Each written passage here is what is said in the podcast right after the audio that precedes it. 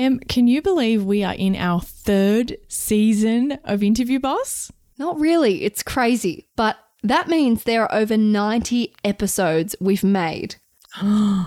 Oh my God. Scrolling through all of our episode titles, you might miss an episode that actually is exactly what you're looking for. Yes, we get so many messages of people asking us to do an episode on something, and we're like, we already have. So we've put together playlists to help you find the episodes that are best suited to you. If you're applying for jobs, we have episodes about resumes, cover letters, and job ads. If you've been offered your dream job, we have episodes on resigning, exit interviews, and how to impress at your new company. Yes, and we even have a playlist for if you have an interview like tomorrow and you need just our most recommended episodes, just the ones you really need between now and then. Exactly. It is all there for you. You can browse by category. Check out the playlist at www.interviewboss.com.au forward slash podcast.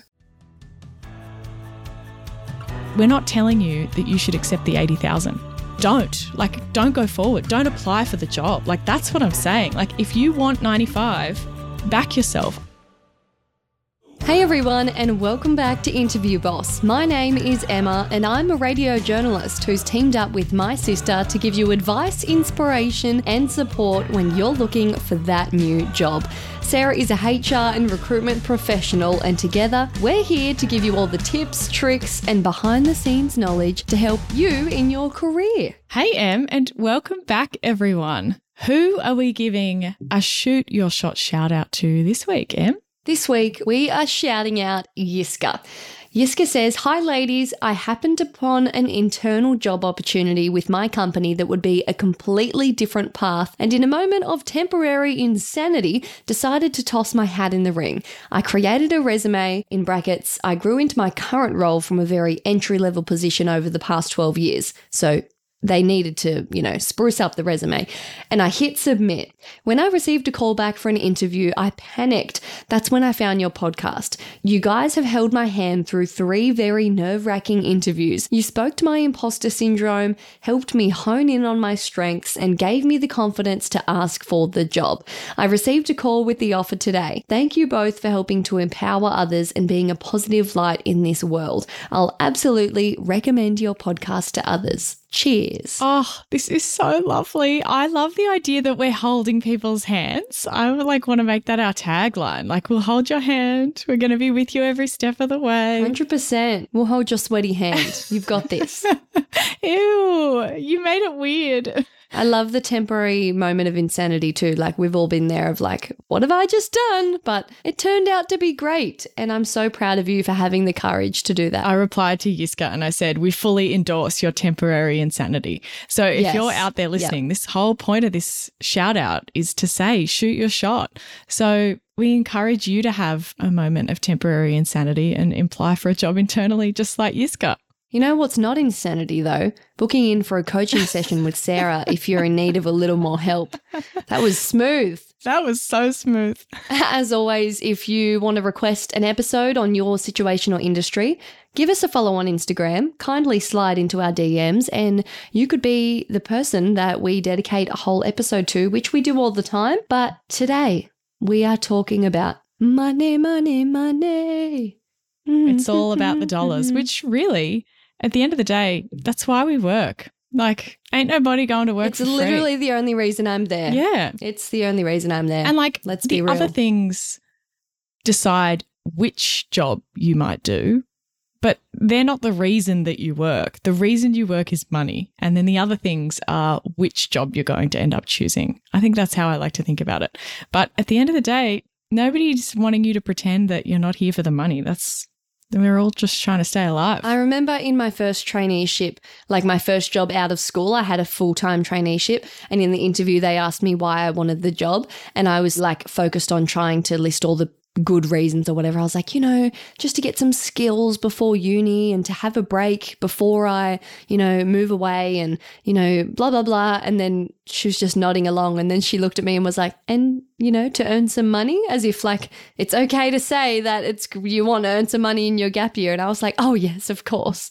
Yeah, well, like I find that people shy away from that as well. Like, obviously, you don't want to be like, well, I want to get paid. That's why I'm here. Again, interviewers mostly want to hear about that part of like, yes, I know that's why you want a job, but why do you want this job. Like that's kind of for granted, but it's okay to kind of fit that in if you had been like, well, I'm going to uni and I really need to save up so that I can move away. Like it's about your goals. Totally. That's the perfect story. Yeah. But specifically with money, we are going to be talking about if the salary range for the job you like is too low.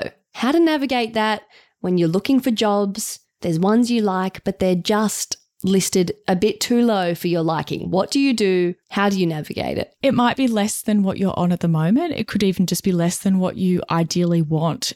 It doesn't really matter.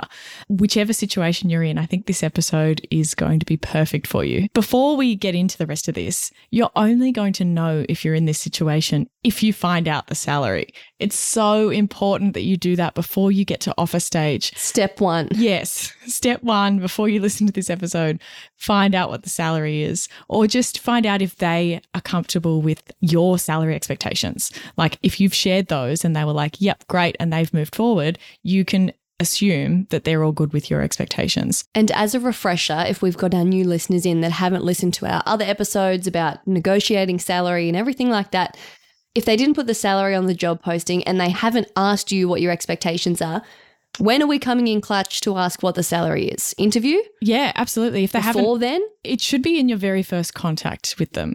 If you get a phone call and it's the very first phone call, you should be asking at the end. I think most people are going to be asking you your salary expectations, or they'll ask you to put it on the application form or something. But if they don't, it's completely okay to say, look, I just want to understand your budget for the role.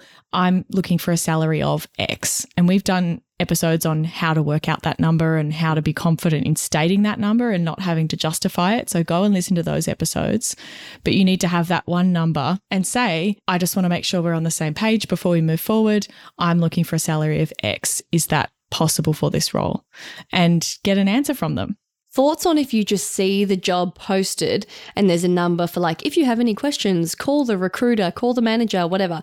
Thoughts on calling to ask the range before you've even applied or had an interview, yay or nay? Yeah, sure. Absolutely.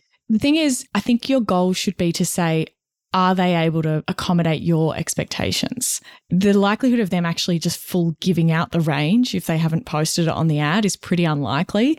And you could be a competitor calling up to try and find out what they pay their people. And if you like, there's a bit of hesitancy to give out the range to a full stranger, but also even just to give out the full range as a whole as well. And there's a whole lot of reasons for that, but I, won't get into that right now, but let us know if you want an episode on that. So you're more likely to be able to get a good answer if you say, Hey, I'm looking for X. Is that within the salary range for this position? And I like it. Yeah, you'll be able to get a better answer that way because people say, What's the range? I'm like, Well, I don't know where you sit. I don't want to give you the full numbers. Like it just, yeah, it's like a weird standoff thing. So state your number. Yes. And that's why it's important to have done your own research Yes. and know the salary you expect. You don't want to go in blind and then when they ask you or it comes time to that, you just having to make it up on the spot. You need to know this way before you're having this Yeah. discussion. And we've talked about before where sometimes you may not care about the salary. Like it's your first ever job, maybe it's a career change. It's like you actually just don't mind. You're happy to accept whatever they're willing to give you. Maybe you're not working at the moment and salaries are not most, you just need some stable work. In those circumstances, it's okay to not have a salary expectation or to set a low one or to whatever. That's completely fine. But this episode's probably not for you because then you wouldn't be thinking that it's too low. We're talking about you have a kind of expectation for whatever reason and the job's not meeting that. you can ask if the budget is set in stone or if there is some flexibility. Yes. And I think when you get given, like, let's say I'm asked as a candidate, what are your salary expectations? And I say, I'm looking for 95,000 for this role. And they say, oh, look, that's actually beyond our range. What you will often find is that they're more likely to actually give you transparency with the full range and they're likely to give you that top number if you happen to be over the range. I find that that's when recruiters and HR people and everyone is comfortable sharing that top number is when you're over it, actually, because they're wanting to go like, okay, well, here's where the top of ours is compared to you. Is that okay? How far away are we? Is that within the realm of something you would consider? Whereas if you just say, what's the top of your range? Like, oh, I don't, I'm just not going to tell you that.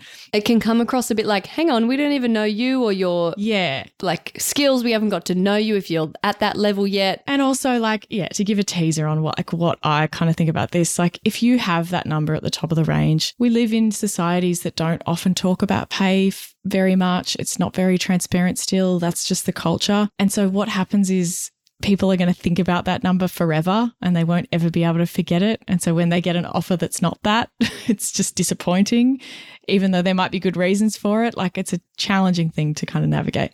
Anyway, so you're more likely to actually get that top number if what you're looking for is wanting to know what's the top of the range.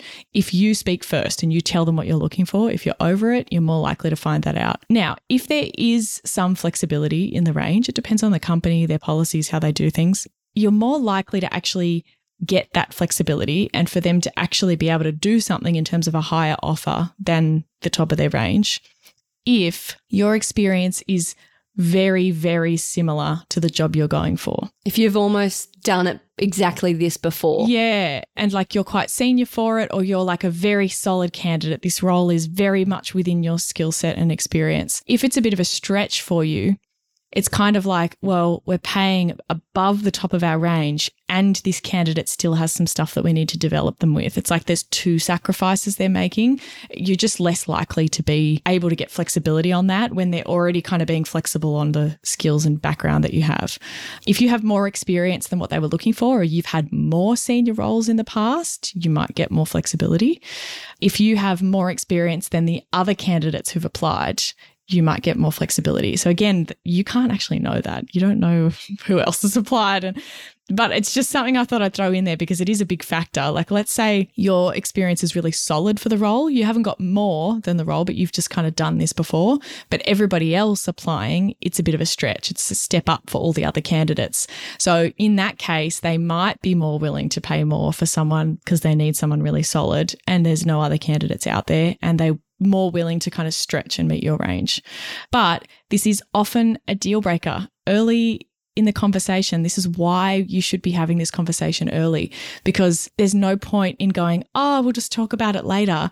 It's a complete waste of time on both sides. And then later you're like, oh my God, I can't live off that. There's no way. It's a waste of everyone's time. Exactly, which again goes back to your research and you setting that number and really understanding like how far out of this are you? Should you even consider going ahead? And we've got some more detail that'll help you make that decision. There's no right or wrong, but everyone's going to be different. But I want you to think about a lot of stuff before you decide to go forward. Job hunters, big news. Our all new course, Interview Academy, is live and ready to transform your interview game. It's all the strategies from Sarah's one on one coaching, but without the limited time slots. Yep, it takes you step by step by step through crafting your career story, coming up with your awesome best bits, and all the practice you need. And guess what? It's at a special launch price, never to be seen again. Get more information at interviewboss.com.au forward slash interview dash academy. It's linked in the show notes below.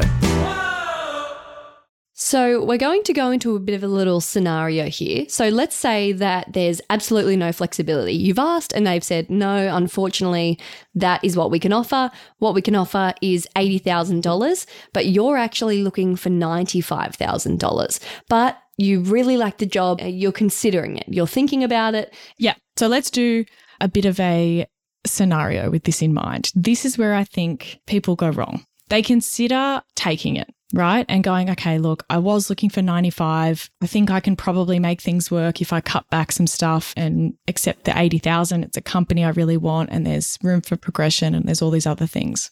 Now, that's a $15,000 difference in salary, which is about 20% difference. Quick maths. Yeah.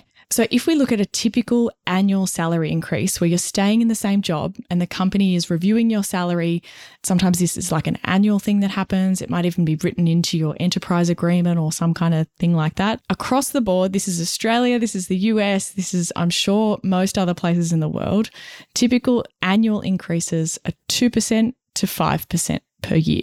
It changes a little bit depending on what's going on for the company, the environment, the labor market, like all these different things. There's so much that factors into that. But a typical increase that you can expect year on year is about 2 to 5%. And I think a lot of people don't realize that because 2 to 5% is not going to get you to 95,000 within a year of you starting that job. So if you're thinking No, that's like five years. well, we did the maths and it's actually 6 years. wow. Okay. So if you got an increase at year 1 and we've assumed that it's 3% per year. So if we've gone between 2 and 5, well we've We're gone on the generous side. well, we've gone with three, not four, not five, but you know, it's conservative. Let's say you got 3% increase every single year. You started on 80,000, you accepted the job. In year one, you got a pay increase and it, you went to 82,400. So a 3% increase is $2,400 per year. It's not much, right? Then in year two, you got another 3%. That would take you to 84,800. And then it keeps going. Year six would be when you got that increase to go into 95,000. So if you are getting the average increase year on year, it would take you six years to make up the gap for that pay cut that you took. Now, I'm not here saying that you shouldn't accept it. It's a completely personal decision. What I don't want you to do though is accept it and think that, oh, I'll just ask for a pay rise after I've worked there. Because 5% to 20% is what you can expect if you're being promoted or you're changing jobs. So that's not even that high. Like, some people think in order to be promoted, oh, I can get a 50% pay increase or a 40% pay increase or whatever. It's typically up to 20% for being promoted or changing roles. So essentially, what you'd need to do is come into this role and be promoted, which typically isn't going to happen after a year. It'll be at least longer than that. Like you just need to be realistic about how long is it going to take you to actually earn what you want to earn in the long term, if that's part of your plan. And hypothetically, if this person that wants 95 wants that because they were already earning quite similar, or that's what they were at, but you know, they even wanted more, then it's going to take you so long to even reach 95, which was what you were asking for, let alone beyond that. Which maybe 95 was your conservative amount that was like, that was what my last job was, but you know, I'm looking to go even further. I think there is this misconception that you can just get in there and hustle your way up and get promotions, which 100% look, you can do well by, you know, working your way up in a company. But typically, I think pay increases are a lot more conservative than people imagine them to be. Generally, it's kind of unheard of to get 40 extra grand in a pay rise. Yes. And look, maybe your organization that you're going into is going to be really different to that. Maybe you get no annual increases and then you just ask for a pay rise and they review it and maybe you can get large increases. Maybe that's possible. But most companies are going to be 2 to 5% per year. Now, the other thing with that I want to clarify is um that's not even guaranteed. No, this is hypothetical. Your company doesn't have to increase your pay at all year on year. And it all depends on a whole heap of stuff. Some companies will base it on like how much the market for that job has moved. It'll often be based on the company and how they're performing. Like if they're not making money and they're making people redundant, Mm. ain't nobody getting a pay increase. Like that's just one of those things It's just not going to happen. Or I just think of the behind the scenes, like if this manager already went into bat to get the salary at what it is because they were just met with no's, no's, but they knew we need to make it a little bit competitive because we're struggling to hire anyone. And so, yeah, if you're accepting that job the top of the range. and then you're coming in going, hey, I'd like a really sizable increase, like the finance, you know, CEO team who make these decisions are going, you were just accepted for that.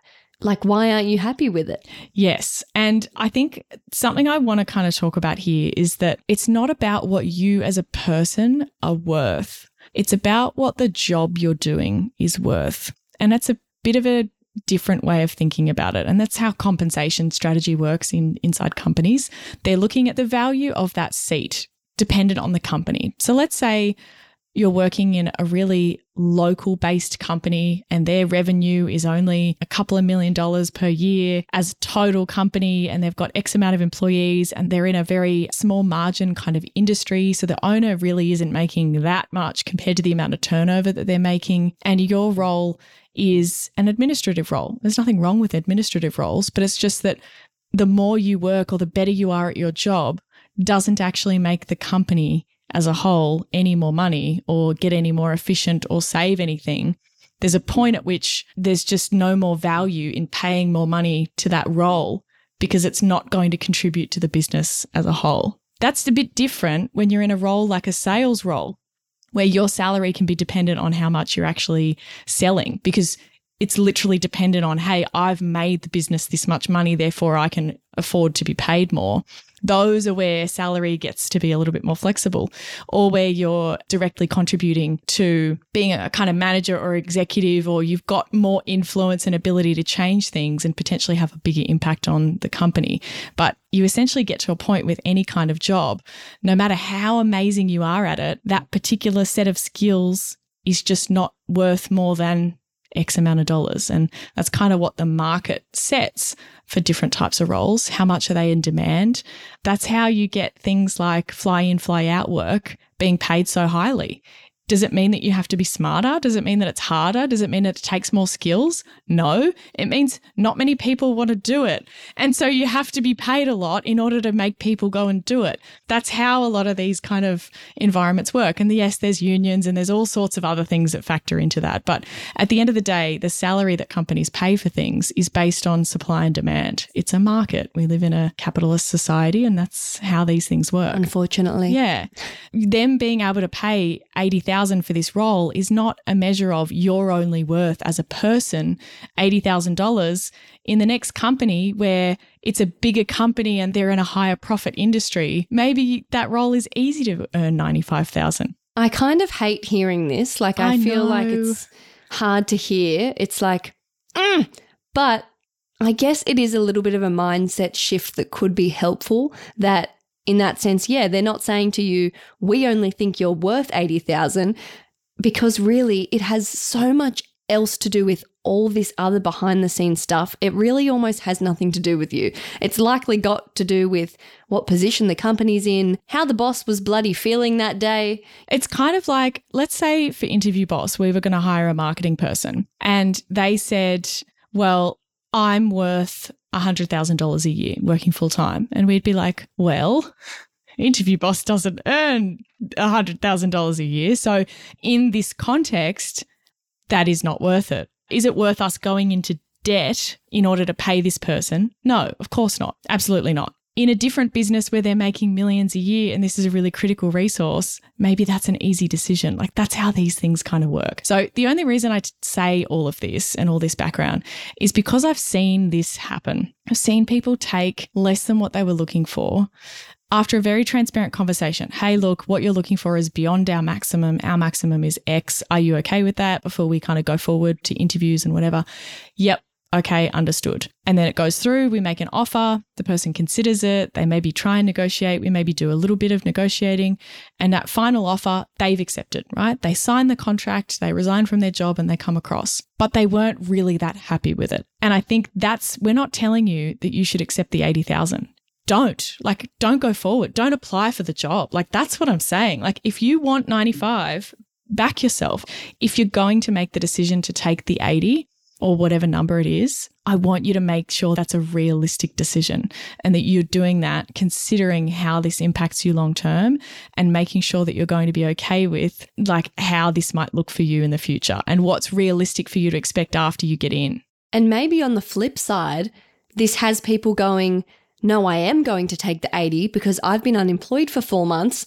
I was desperate to have my 95, but the current situation I'm in, I just need something. And therefore, yes, it's fine if I stay on 80 yep. grand for a yep. year because that's what I need right now. And in that case, excellent. You've you've had that critical thinking. But on the flip side, yeah, if you're going, okay, this does look like a really great job, but I'm in a good position where I'm still at my current job. I've got the time and the space and the savings.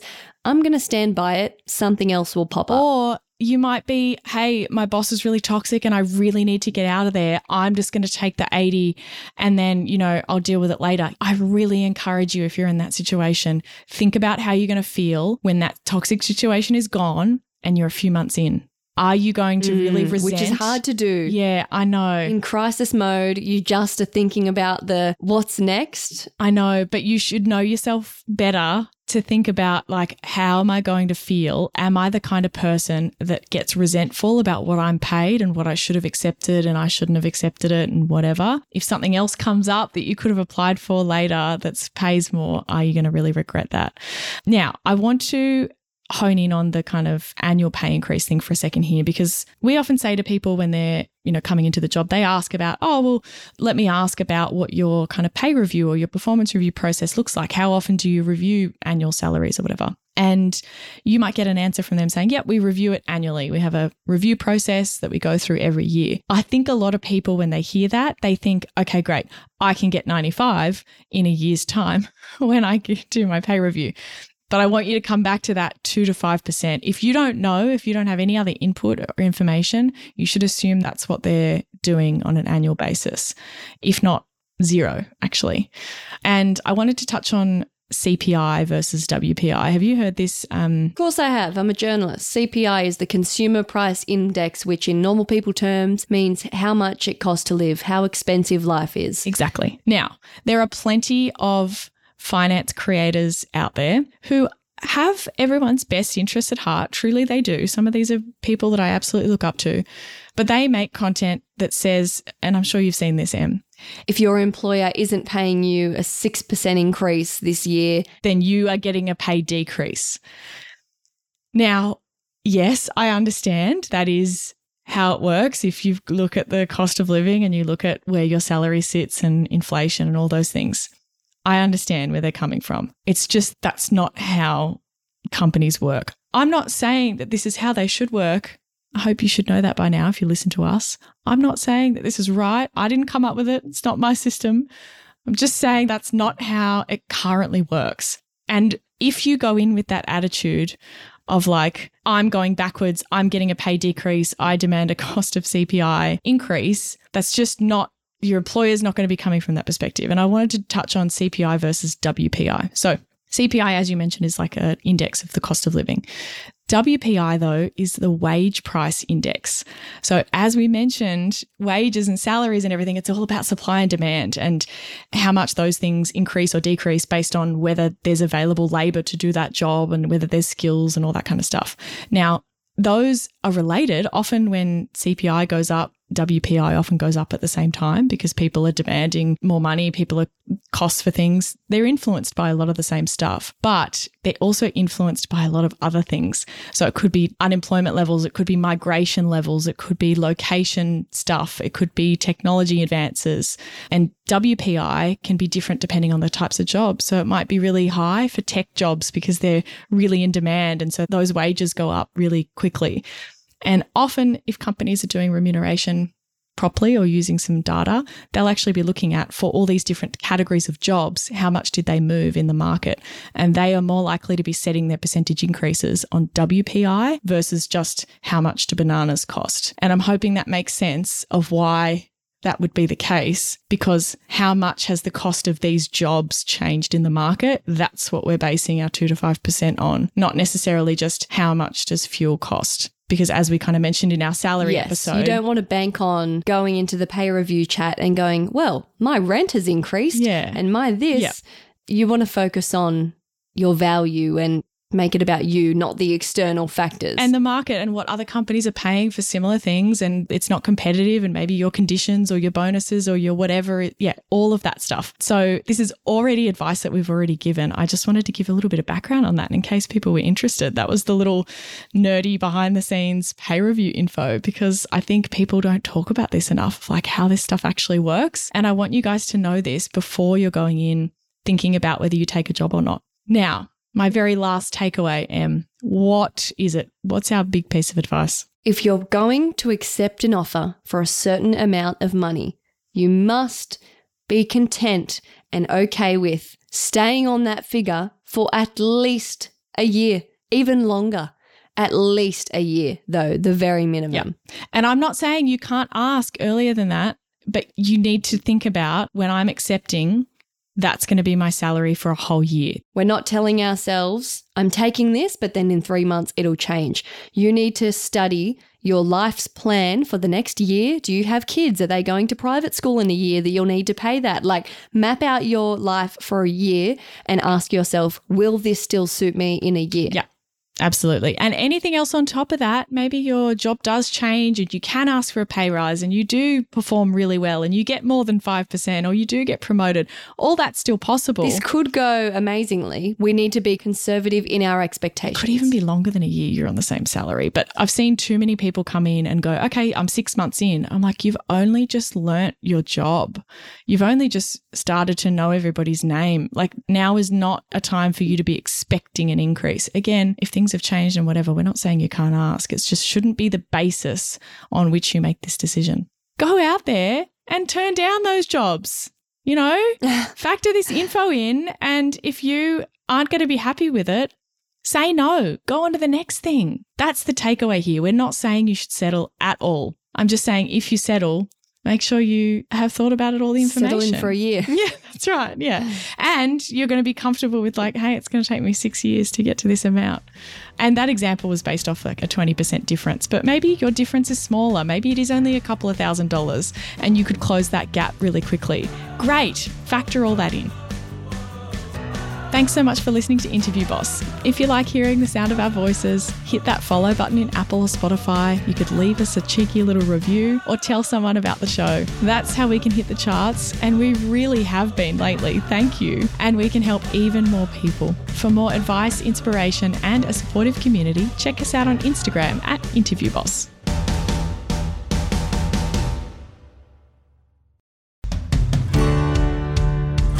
We've been your job search besties and helped you in some way, there's a cool way you can support the show. Shout us a virtual coffee. We get a huge kick out of reading all of your success stories. Head to buymeacoffee.com forward slash interview boss and shout us a cuppa. If you keep us caffeinated, we can keep the content coming.